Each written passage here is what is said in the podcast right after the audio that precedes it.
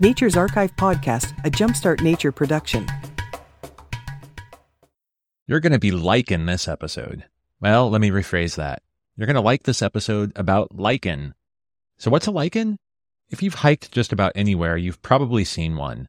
They're colorful organisms that grow on rocks, tree branches, and even fence posts. And around where I live, I see lichens growing on people's roofs too. I call them organisms because they're complicated. Sometimes they're characterized as a symbiotic relationship between a fungi and an algae, but it's much more interesting than that. And there are few people better to help us learn about lichens and how to find them than Kerry Knudsen, a lichenologist from the University of Life Sciences in Prague. Kerry's personal story is equally fascinating as lichens themselves. Kerry got started in lichens later in life after a health condition derailed a long career in construction and he's gone on to discover over 60 new lichen species that were previously undescribed, founded the Lichen Collection at the University of California, Riverside, and has 161 peer reviewed publications on ResearchGate and more elsewhere. So get ready to learn about lichens, how they live, what they do, how they propagate, how wildfire impacts them, and much, much more. So, as Alie Ward likes to say in her Entertaining Ologies podcast, and despite my preparation and research, I had a lot of freedom to ask a smart person stupid questions. And I thank Kerry for his patience and detail in his answers. So without further delay, Kerry Knudsen. Kerry, thank you so much for joining me today. I'm glad to see you, Mike. Yeah, I'm really looking forward to this. I am certainly a lichen novice, and where I live here in Northern California, there's a lot of lichen around. So I've started paying more attention to what I see and learning a bit more. And in fact, just bought a couple books, so I just can't be more excited to speak to you and learn even more. With that in mind, you have a very interesting background. If someone were to ask you what you do for a living, what would you tell them? I'm a lichenologist. I'm a scientist, but I'm not an academic. So that's a big important part of this in science. And I'm not an academic, though I do work at an academic institution and they do like their name on the publications. How did you get yourself into this position working at an academic institution without being an academic? Can you walk me through some of the steps that got you there? Well, when I got involved in lichens, of course, I belonged to the California Lichen Society, and I joined that after two years of studying on my own. As I started studying lichens around my house, the first first Acarospora I picked up, eh, there was a problem with the naming. I looked up what was involved in it, and I wrote a note to the to uh, Arizona State University where they were doing a Sonoran lichen flora that came out in three volumes. I said, when somebody gets to this genus, this is a common species in Southern Californian soil crust. There's a nomenclatural problem, and you should check this out. I'd been studying taxonomy to maybe go back to college. I sent that. They uh, contacted me and suggested uh, we would like you to look at some stuff and and co- collaborate. And uh, you should get a university. You should go to a, a herbarium somewhere and get on so you can get specimens sent to you. So I contacted two possible universities, and UCR uh, was the closest to home. So I just originally just used to go in one day a week and uh, study specimens. After doing a little bit of studying and corresponding with them, they invited me to join and collaborate on an Acarospora treatment. That's what I did. UCR also asked me to start a lichen herbarium since I was already there, which I began. So, a couple of questions. When you noticed this problem with the nomenclature when you were studying the taxonomy, so you said that you wrote to Arizona State University about it. Did you have any credentials or publications at that point, or was that sort of your first? No, no, I hadn't had any publications yet. Sounds like you must have been very persuasive in that letter to get their attention like that. And actually, I know there's more to the story, and I think the questions steered us maybe a bit too far along. So, how about we back up? Can you tell me how you got into lichens in the first place?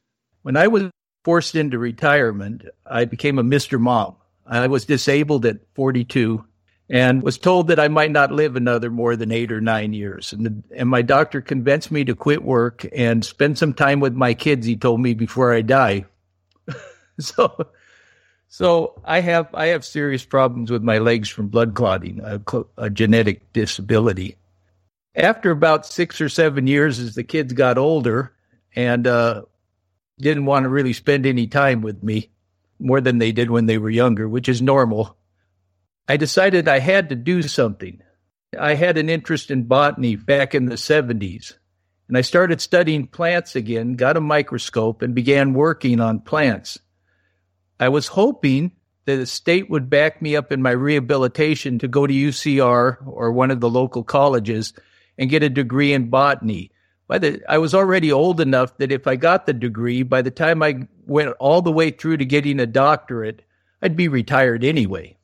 And so I'd be in my 60s. I really wanted to do that. And the rehabilitation people said I was too old, too old to be sent back to college and to waste any kind of funding on that. And so I was pretty depressed. You know, I was studying plants, I was reading taxonomic things, I was visiting uh, gardens and going out into nature to, to learn plants. And I didn't think much needed to be done in plants at that time. I was wrong, of course, but so I, I also had been reading some of the journals and I saw a guy up north in the Bay Area did a an inventory of mosses in the Bay Area. I said, Jay, I could do that. So I thought, ah, mosses or lichens. I'll get into one of these. I actually decided that on one day, and and I found lichens, and I I began working on those. I didn't really understand where it would take me. As I got more serious about it, I got in touch with the California Lichen Society. I corresponded with a few peoples there. I began studying at home, and I maybe wrote I wrote one little article for them about lichen discoveries. I didn't really think it was going to go anywhere. I was just figured that there was three, four hundred lichens in Southern California. I learned the ones in the hills around my house, publish a few inventories in small journals, that would be it, and I'd go on to study mosses or something else. As it turned out, just in the hills where I lived, there was a lot of lichens. And as I tried to identify them, I was have I couldn't identify most of them, uh, not with the literature available at the time. It was while doing this that I, I got interested in this Acarospora and wrote them about it because I just got their first flora, which was about macrolichens, which is great for where you live in in the San Francisco Bay Area, but there's just not many of them around my house in Southern California. And then I got interested in this one particular problem about an Acarospora that grows on soil, and I worked on the nomenclature of it and sent him a letter for the next flora. I had no intention of working on the flora, but I sent him a letter explaining the problems, and they, they were out of money for doing the Acarospora treatment. And so they invited me to help a Spanish uh, lichenologist on the treatment.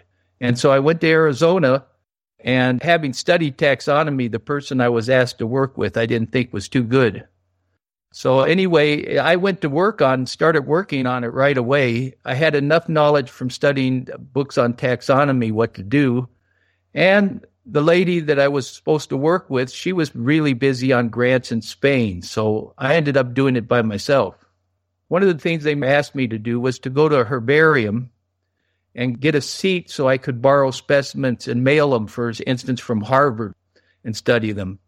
That's just really how it started. I got mixed up with UCR. They wanted a lichen herbarium. I got involved with doing that. Pretty soon I got a few grants, uh, small one at first and then one for $50,000. And with that, I really began building the herbarium.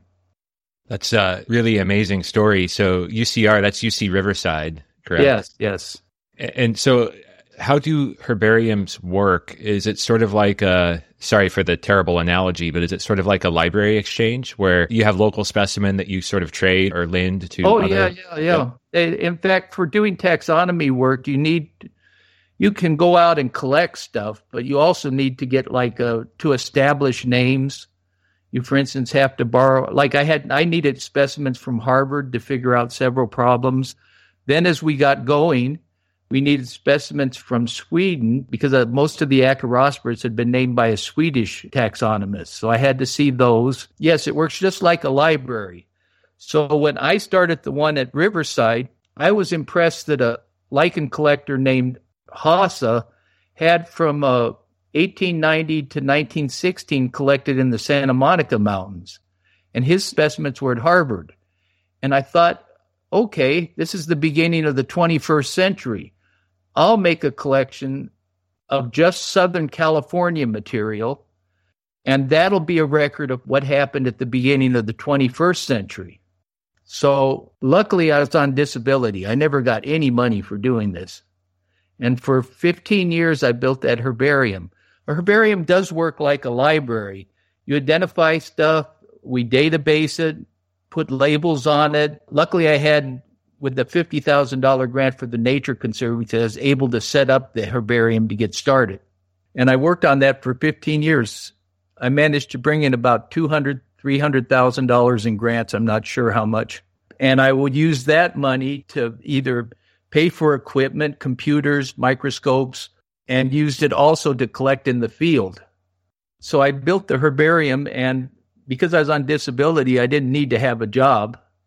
So it was uh, really a passion project for you then. It turned into something that, that you thought was interesting near your house and evolved to this point. Yeah, yeah, really it did. Hey, I was when in the very beginning I was like one of these guys. I had I got my first dissecting microscope to study plants. You, that's all you need to study plants for most of the work. And so I was studying plants, but I was also picking up mushrooms, trying to find slime molds. And so, yeah, so it was a passion. Once I got involved in that, I, I began writing regularly and worked on the flora. The flora, the genus is so hard that when the flora came out, it automatically had the same effect as if I had done a doctorate in it in terms of recognition in the field. I'm curious too. So you you found this path later in life.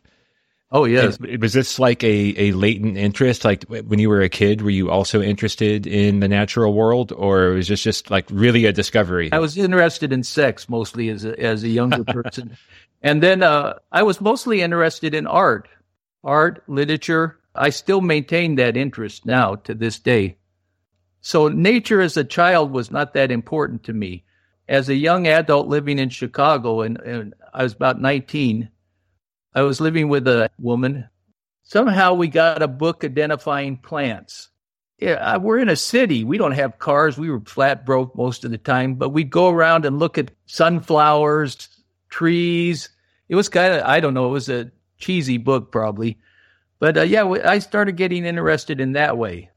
And then when we moved to California and I got my first job in construction, I suddenly had a lot of money. And so I rented a house with a gigantic yard. And for four or five, well, for five years, I grew a gigantic organic garden, grew herbs and uh, besides vegetables. And I got interested in native plants. So I would order seeds from, from a company and grow native plants too. That was my main, beginning of my main interest. Then, of course, I construction caught up with me. I got another woman. We had kids, and so mostly I was working all the time.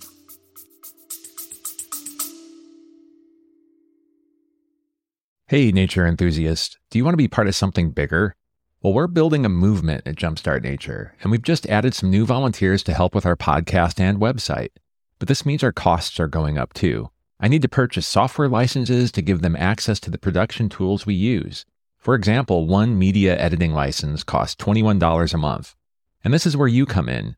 Please consider supporting our mission by contributing to Jumpstart Nature through our Patreon or direct contributions, or even purchasing some logo merch. Check out all these options at jumpstartnature.com/donate, also linked in the show notes. Not ready to make a financial contribution? Then please share this episode with 3 friends. Sharing what we do is actually one of the very best ways you can help us. Thank you all for your continued support. Got it. So there there was some interest in the background. Yeah. Uh, to to rekindle later. Planned. And and I got into a construction union where if you work 25 years you can draw a, a nice retirement check.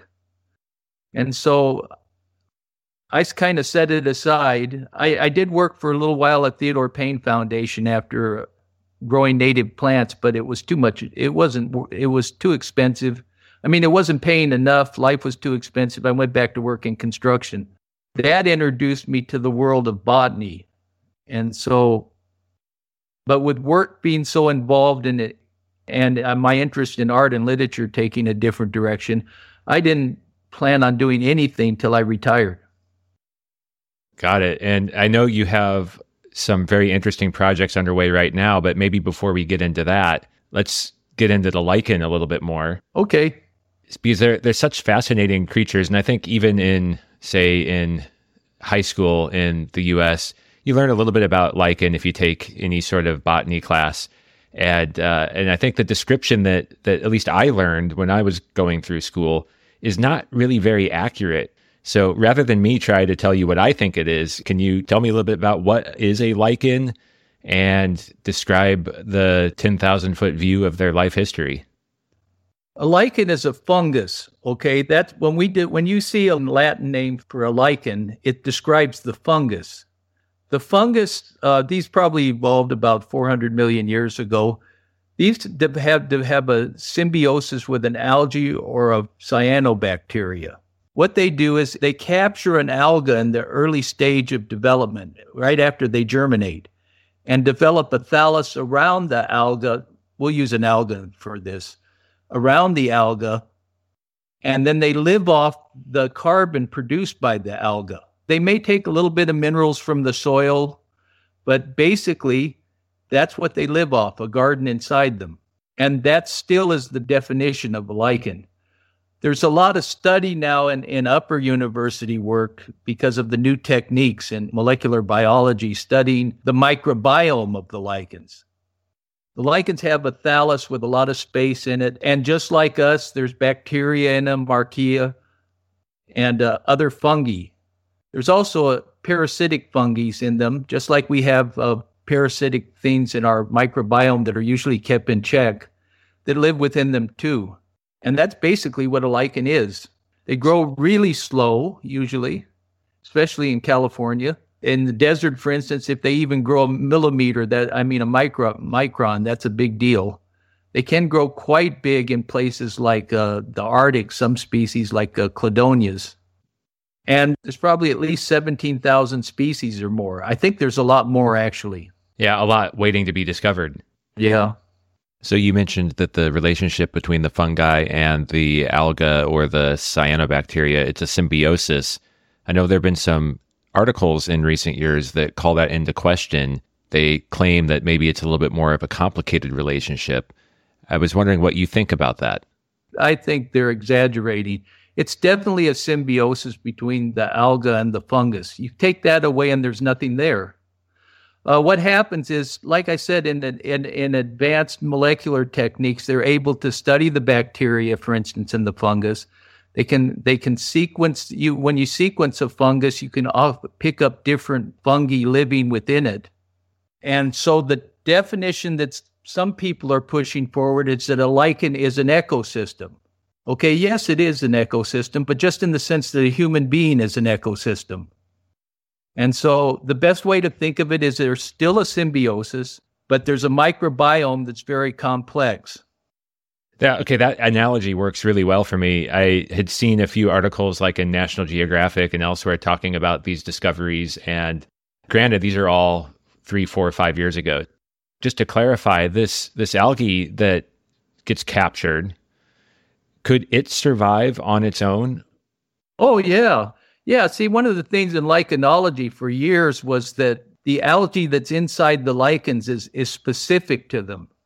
But no, the algae is the algae ex, does exist by itself. We just did an elevational study in California of Umbilicaria phaea, and it switched it switched algal partners every 500 meters in elevation.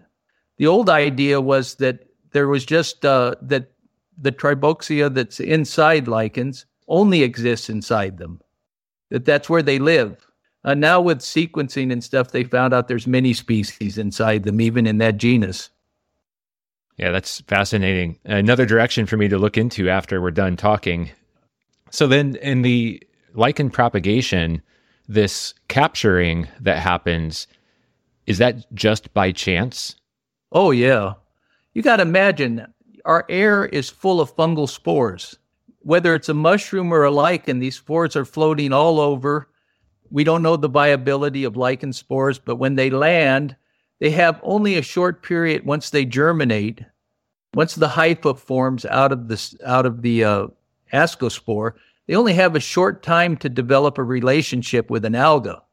And algae have a short lifetime too, usually. So, in areas that are more moist, say like in the San Francisco Bay Area where you live, there's more chance for lichenization because the algae has a longer life cycle. In places like the desert, the life cycle is real short. So you only find lichens often on the north side of rocks or places like that where they where the algae lasted long enough to form lichenization.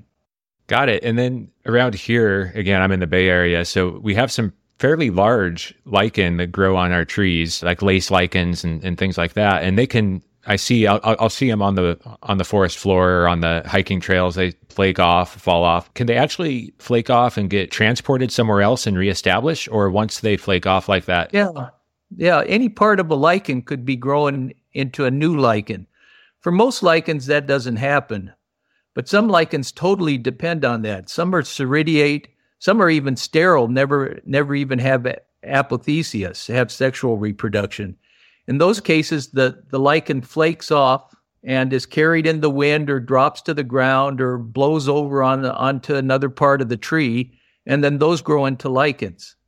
That's a successful way of replicating itself similar to how many plant species replicate by having uh, pollen or a seed or something fall off and get transported.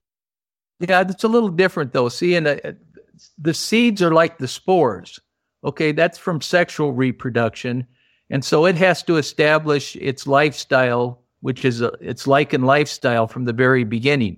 In the case of the soredia or pieces of lichen going, that's asexual reproduction. So those are clones that are developing. Got it. Okay. And when what niche do lichens fulfill in in an ecosystem? Like you you've already spoken to the fact that they occur in the Arctic, they occur in the desert, almost everywhere. What are they doing there? Well, they're alive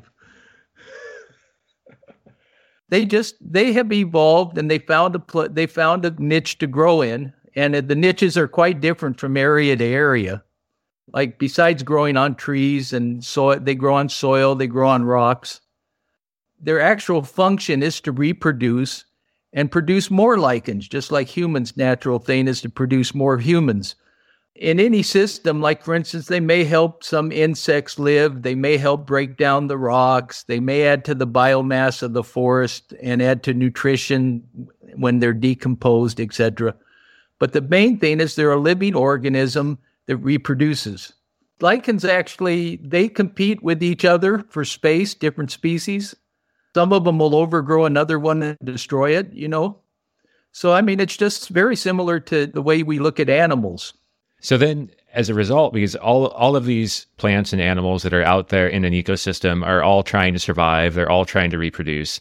You know, some have found interesting uses of lichen. Like I the one I like is when you find a bird nest and you see that they lined it with lichen. So these creative uses do come about. And I'm curious what has been the most surprising interspecies use of lichen that perhaps you've encountered in the field.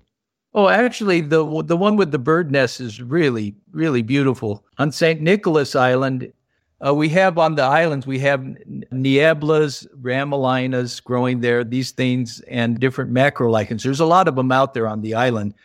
The hummingbirds pick these up, and then they have their nests low in the shrubbery.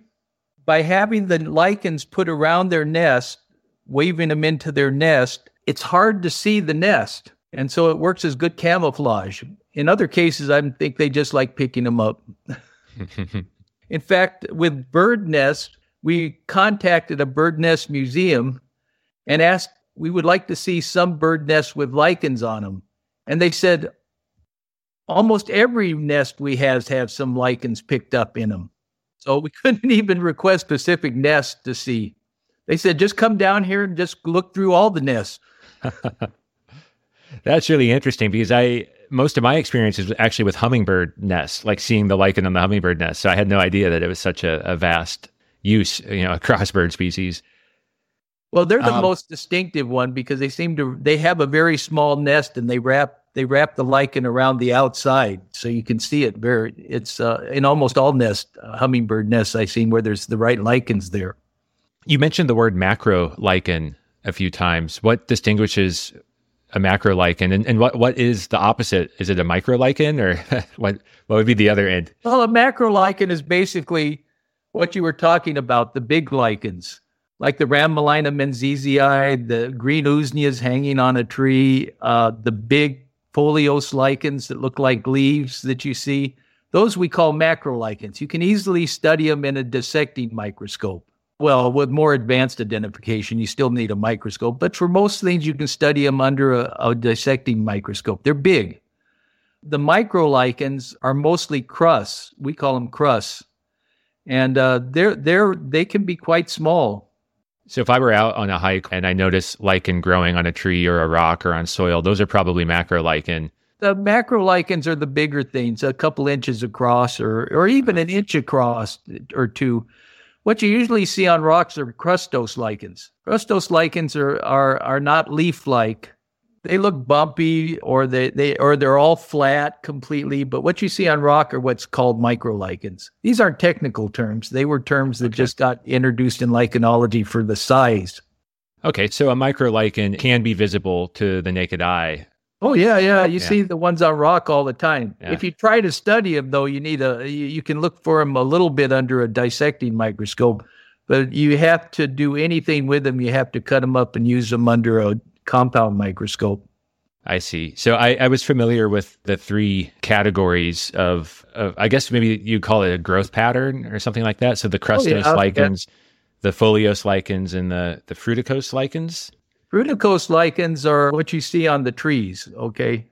We have squamulose lichens. Squamulose lichens are they look like they're standing up. They usually have a long long stipe or something and they they stand up. These are just growth patterns, you know. I mean, they're not okay. technical terms.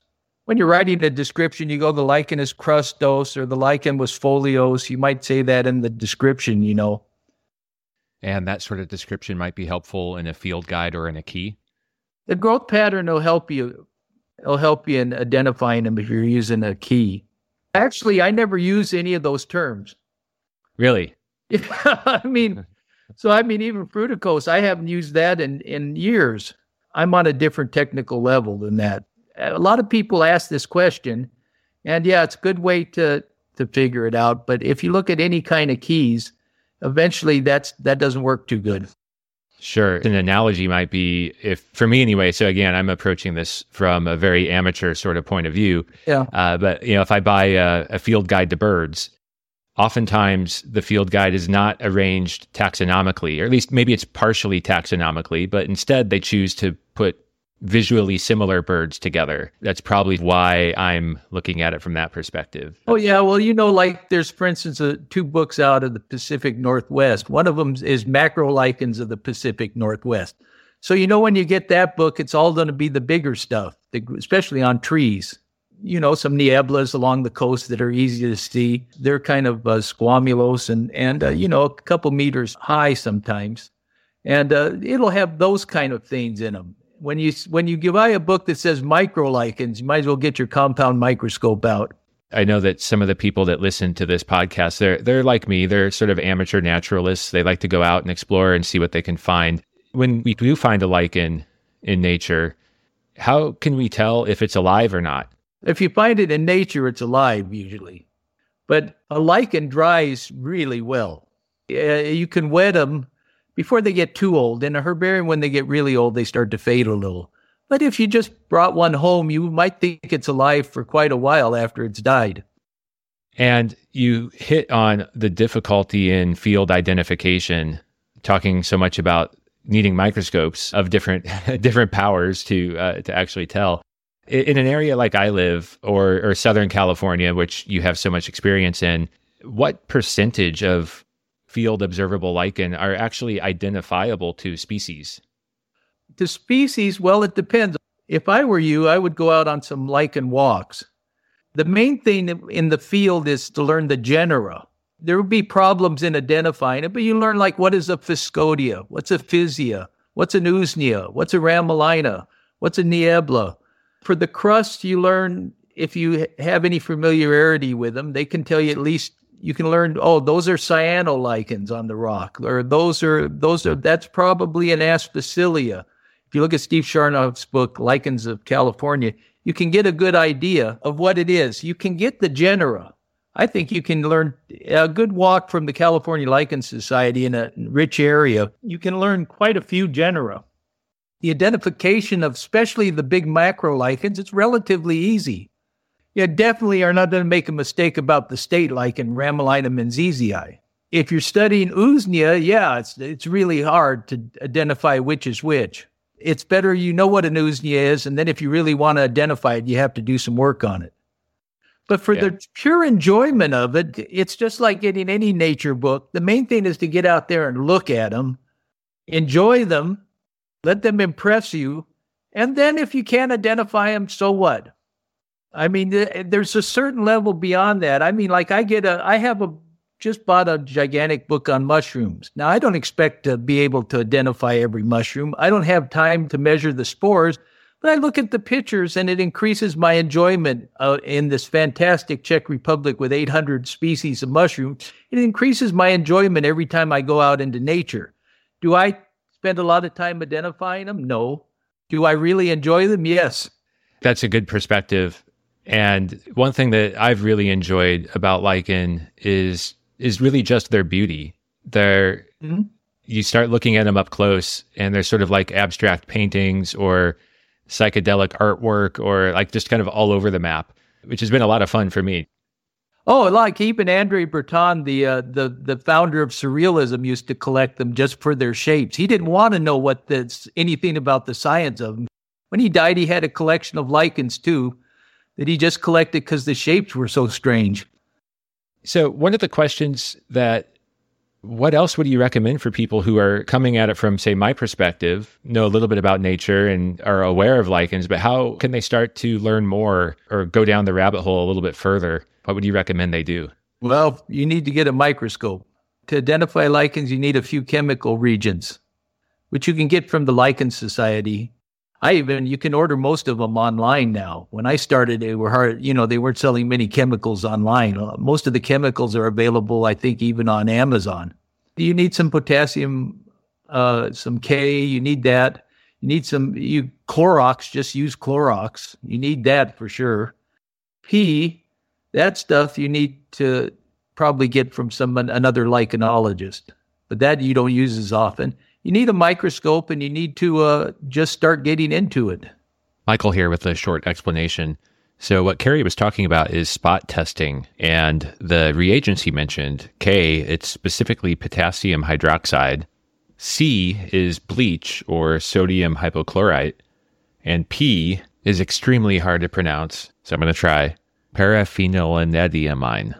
So, I've never done these spot tests, but I read about them in the Steve Sharnoff book that was mentioned before and will be linked in the show notes. Apparently, you do these tests with some special equipment under a microscope. Okay, back to the interview. So, finding a group like the California Lichen Society sounds like a really good first step. Do oh, yeah. Such... You're lucky. You live in an area and you live in an area where there's lots of lichens.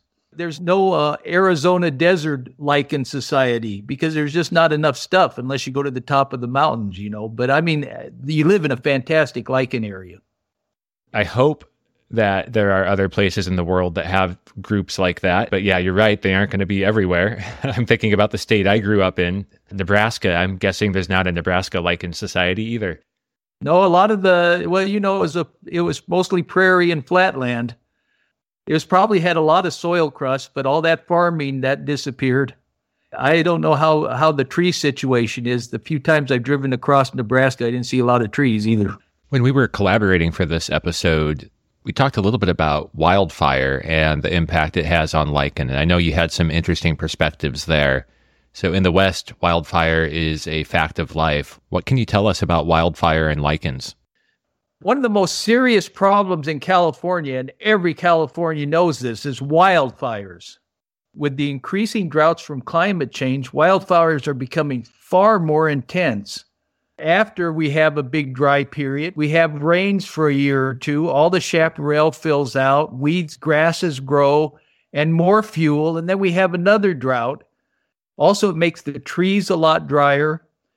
And this is the biggest problem for lichens because these fires come in They destroy all the lichens on the trees usually. I'm talking about the intense fires, not just a small grass fire. They literally act as blow torches, burning the, the lichens off the rocks.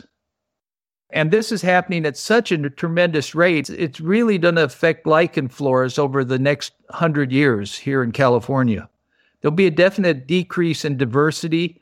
A lot of species that are being collected now may not be found again because, see, a lot of lichens are only known from 10 or 15 locations. So those may disappear. Major, a major change in the amount of lichen diversity in California. We already know from our work in Santa Monica Mountains that just from the fires beginning there, which uh, there was a decrease in rain starting from the beginning of the 20th century, we know that over 70 species collected before 1916, we couldn't find them again. And a large a portion of them were ones that grew on trees. But big fires started there starting in the 1920s, and now fires continue there. I'm just writing a paper right now about a species of which one of the sites was on the Santa Monica Mountains. That is gone.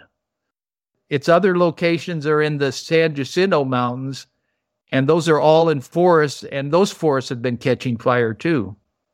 A major change in the lichen diversity of California. And I'm just speaking of California. Are you aware of any sort of long duration, longitudinal collecting endeavors to help quantify this better, or is it just so inherently obvious that, that that's not necessary? I don't know anybody that's working on the problem. No. On a side note, I did interview a gentleman a few months ago, Rick Halsey, who. Oh, yeah, I know the, him. Rick, yeah. Yeah. Yeah, California Chaparral Institute. So uh, we had a really good discussion about wildfire in chaparral. We didn't get into lichen, but yeah, there's just so many challenges in that space. I did really want to find out about what you're working on these days. And you had mentioned to me previously, anyway, that you're now studying lichen diversity in the Chihuahuan Desert, and I think specifically in New Mexico portion of the Chihuahuan Desert. Uh, can you tell me about that project and what your goals are? Well, our goals is, of course, is to record the, we were collecting everything. The interesting thing of it is we thought because it had the most rainfall that would have the highest diversity. Now we're not talking about the Sky Islands. That's above about 2,000 meters. Okay, that's a totally different flora. So up there you get macrolichens and, and higher diversity. Most people that collect in New Mexico in the past have gone there because that's where the action is. But we picked the Chihuahuan Desert, which is only in the southern part of New Mexico and is below 1,900 meters down to 1,000 meters. About 1,000 to 900 meters is the base. It's high desert in, in the Chihuahuan Desert. And so we're just collecting everything. We were expecting higher diversity, though. So right now we're at about 115 species. We've had some problems with this pandemic the last time we were collecting, so we didn't get in as many areas as we wanted to. But we were expecting higher. It has the most rainfall of the three major deserts. It has nine inches a year. What we didn't think of, not that it affects our project, but the thing is, is the reason there's less diversity, we think, is the rain comes almost completely in the summer. Now, in the Mojave Desert, the rainfall is much lower, two, three inches in a lot of parts of the Mojave Desert now. Unless it's the desert floor, uh, wherever there's rocks and stuff, you'll find lichens. And the diversity, and say we worked on a lot of collections on the Joshua tree in the Mojave Desert and only got 150 species. Arizona, the Sonoran Desert is is very low. It has lichens, and I'm not sure the exact. Uh, it's hard to tell the exact amount of lichens that you can find at the lower elevation. When we collected around Tempe, for instance, I'd go out with Tom Nash and he knew where some rock outcrops were and stuff at lower elevation. But that's probably pretty low too, because the Sonoran flora says that most of Arizona, there's no lichens at lower elevations. So if you were just to study the Sonoran Desert below, say, 200 meters, it's probably somewhere close, but maybe higher because of the rainfall in winter and summer. All of this probably goes back to what you were asking about algae and reproducing they have, if all the rainfall is in the summer, the evaporation rate at 100 degrees is pretty fast. So the chance of lichens reproducing by spores is limited to that very short period. So we think that affects is the low diversity we're seeing so far. Interesting set of lichens, though. Fortunately for me, the group that I'm a specialist in turned out to be the most dominant family there with 28 species. and we found seven, no, eight that are new to science. So these collecting efforts, is it just you or do you have partners? We have some people we're connected with, but it's just me and my wife going out collecting. We're both skilled collectors. My wife's been in this longer than I have in terms of lichenology. Mm-hmm. And we go out and collect ourselves. We mail the specimens back to Prague, and there we we clean them up, identify them, curate them. We're doing sequencing and studies on them too. And in the desert, is it primarily rocks that you find lichen on, or do you also find them on cacti or trees or soil? Not so much on cacti. At the lowest elevations or in a place like White Sands, there's a lot of soil crust. So far, from what we've collected, though, the diversity still is maybe 15 species or so. I'm, I'm not sure yet exactly, but that's not very high. We were expecting higher soil crust mm-hmm. species, species count. Most of them are on rocks, but in our area, in the area we're studying in, once you come off the lowest part of the desert floor at 1,000 meters and get up even to 1,200 meters or so along any of the mountains, then you get them also, you start having some pinyon pine scattered around and mesquite. We've collected stuff on mesquite, but still most of them are on rocks.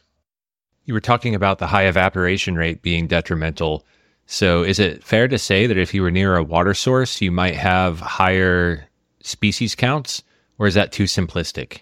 We haven't been into any really good riparian areas. So, yeah, in fact, actually, yeah, we along creeks and stuff. For instance, there's some creeks in the Organ Mountains. We walked along those and and found hardly anything.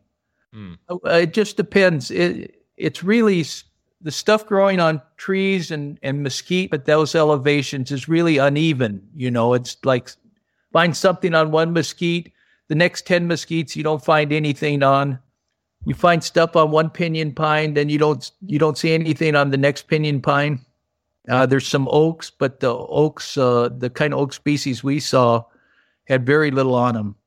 When you get up to around 1,900 meters, you're at the top of the Chihuahuan zone, and at the beginning of what we call the Rocky Mountain flora. And there you have an increase of species. And that's only because there's more moisture up there. And did you pick this area just simply because there is not as much known about lichen diversity? Yeah, we picked it for that. We we had done the Joshua tree study, and it, we were interested in desert habitat and also uh, we we weren't sure if there'd be a lot of new species or or uh, if it was just mostly like the Arizona Mojave flora. Mm-hmm. We got some specimens that may be specific to the Chihuahuan Desert, but we don't know enough about that yet. Like uh, the nine new species that Acarospora were describing, we're not sure what their distribution is outside of the area where we're collecting. Well, that sounds fruitful so far, though. Even though the diversity isn't as high as you were expecting, uh, you're finding new things and establishing at least a baseline. How long do you plan to continue the research in that area? It's a four-year grant. We're in the okay. we're at right now. We're in just beginning the third year, and this year we're not going to make it to New Mexico with this pandemic. Mm-hmm. So we'll be uh, we'll be doing a lot of sequencing and taxonomic work all year. I, I work on the specimens six days a week, easy and the problems involved. I always like to ask just a couple basic questions of my guests because there's so many different perspectives out there. If there was, say, one important ecological concept that you wished the general public knew about to advance their understanding of the natural world, what would that be? I think the most important thing for everybody to understand now is that the climate is really changing. That this is a global problem. And I think that's the most important ecological thing to understand at this time. The world that you see, that I see when we go out in nature, it's going to change. The second most important concept of that is that the change, for instance, of fire, for instance, that, that we were discussing, That's from climate change. The other effect is we are going through a mass extinction. Even if we did not have climate change, we are not taking care of nature in lots of areas. With the capitalist system we have, I'm not saying we should go to communism or anything, but with the capitalist system we have, it's not sustainable for nature. You can't keep expanding into nature and destroying it for profit. Look what they just did in the Amazon. Those fires were not by accident, they were to clear land. Okay? You take away climate change. Okay, everybody's worried about the climate change effect of that. Okay, take that away. What if the climate wasn't changing? Still, look at the amount of diversity that was destroyed. And man, even if the even if they don't farm the areas, it comes in weedy looking from the pictures I've seen. It doesn't look the same. That's the other thing that's happening. And it's been happening since we began, since Europeans and began exploring the world. That for sure has been happening. The extinction rate has increased constantly. It's not just the dodo bird disappearing, it's lots of things disappearing. And it goes back farther, actually, to the beginning of humans. I mean, of human migration in the in the world. And in Europe here, people have been living here for thousands and thousands of years. I'm studying. I also work on on my family here in the uh, in Central Europe and in the Czech Republic. We have many. I noticed that at lower elevations, that's below 900 meters, which is lower elevation here, and most of that lowland habitat has been, like, for instance, cleared from rocks, turned into uh, artificial forests, turned into farming land. This extinction rate began a long time ago, this extinction, but now it's at, a, at an incredible pace. There's a, a couple of things that I might point listeners to when you talked about the clearing of the Amazon. There's an economist, a fairly famous economist, Steve Levitt from, I think, University of Chicago, who did an analysis about that clearing and found that it doesn't even make economical sense. So the, the clearing is occurring for ranching, but the ranch land is only viable for a couple of years. And then after that, the land is is wasted. So yeah, uh, with a, and with a little investment that could be stopped and the investment has huge ROI. So he runs this thing called the Center for Risk and does a lot of analysis on these sorts of things. And he's also really famous for the Freakonomics books and podcast. And he just had an episode recently with a simple solution for the Amazon. But for whatever reason, it just doesn't seem to be politically viable despite having a really nice ROI and a much smaller footprint. I'll find that Freakonomics episode and link it in the show notes as well. And to your point, the the world that we see today, it's especially for younger people, it's what they know. They haven't seen, they can't see what it was like 50 years ago or 100 years ago. So sometimes it's hard to get people interested in in caring you know? So like i have this visualization that there's sort of a, a ladder of environmental care. And you start off maybe not knowing or not caring but something hooks you something grabs your interest and once you start to care about that you learn about it and then you start to take action and i'm always looking for for tips or tricks or techniques to help people ascend that ladder and i'm curious in your interactions with either academics or the public or friends? Like, what have you found to be effective in doing that? Well, I, I volunteered to take people out in the field for lichens. My wife still does that teaching. When you take people out and they learn about one organism, it's just like you said, then they begin to become involved with nature. It's very great that, like I, when you you you had a question like, what it, what about when I was a child? And when I was a child, there was no environmental education in school. So that's another important component of it. People have to have some connection with nature. They have to find some connection with nature. And there's a lot of things that lead us in a different direction. We live in an internet world now. There's lots of things to take your attention away from nature. And that's why it's even good that Microsoft puts on every time I, I let them put on a new picture every day of somewhere part of nature. You know that that's, there's little things like that. It's all it's all effective. People have to watch Animal Channel and just don't watch the veterinarian show or watching Chasing Bigfoot in Alaska. You know, look at some of the other shows. I, I don't know any real solution to that. We have some grandkids, and because we know about mushrooms, we know about nature, we take them out and they get excited about it. I don't think any of them are going to become mycologists, but everybody needs to have that kind of education or exposure.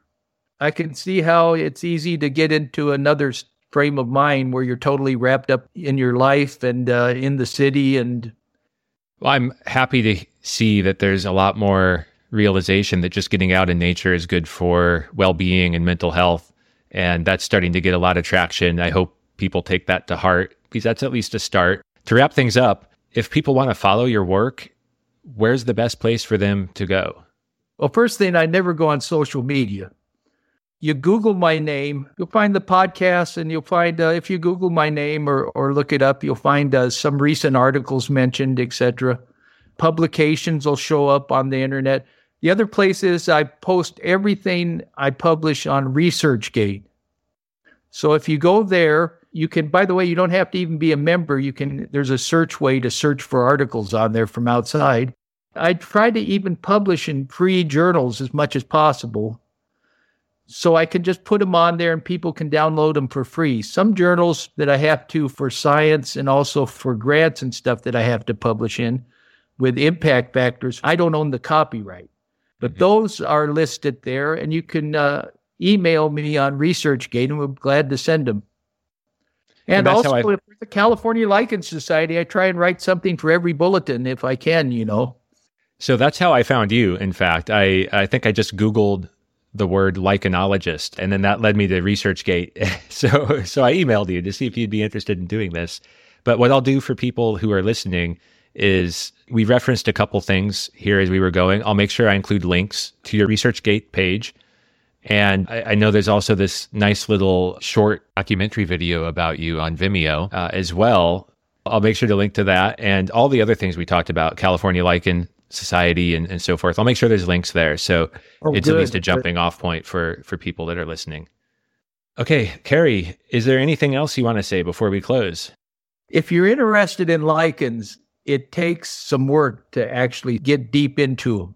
So if you're getting into them and you're a little bit a year or so into experimenting with them or looking at them, and you find out it's just not what you want to do, don't feel bad. It's like studying the genitalia of flies. Beyond a certain point, it's uh, it's really specialist work. Now, amateur can do that. There's famous amateurs who have studied insects too. And so you can you can do it if you want to do it, but don't feel bad if you get a little deep into it and you go, this is this is not for me. All right, I think that's good advice for a lot of things. At some point, you know, have the right expectations. Yeah, yeah. You know, hey, listen, some things you just uh, have to try out and they just don't work. Yep.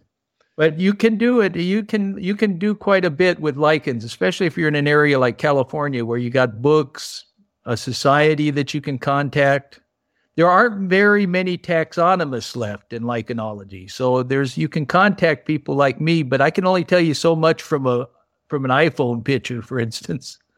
And uh, in the last five years, I spend most of my time working on just one family, except for uh, going through these New Mexican specimens.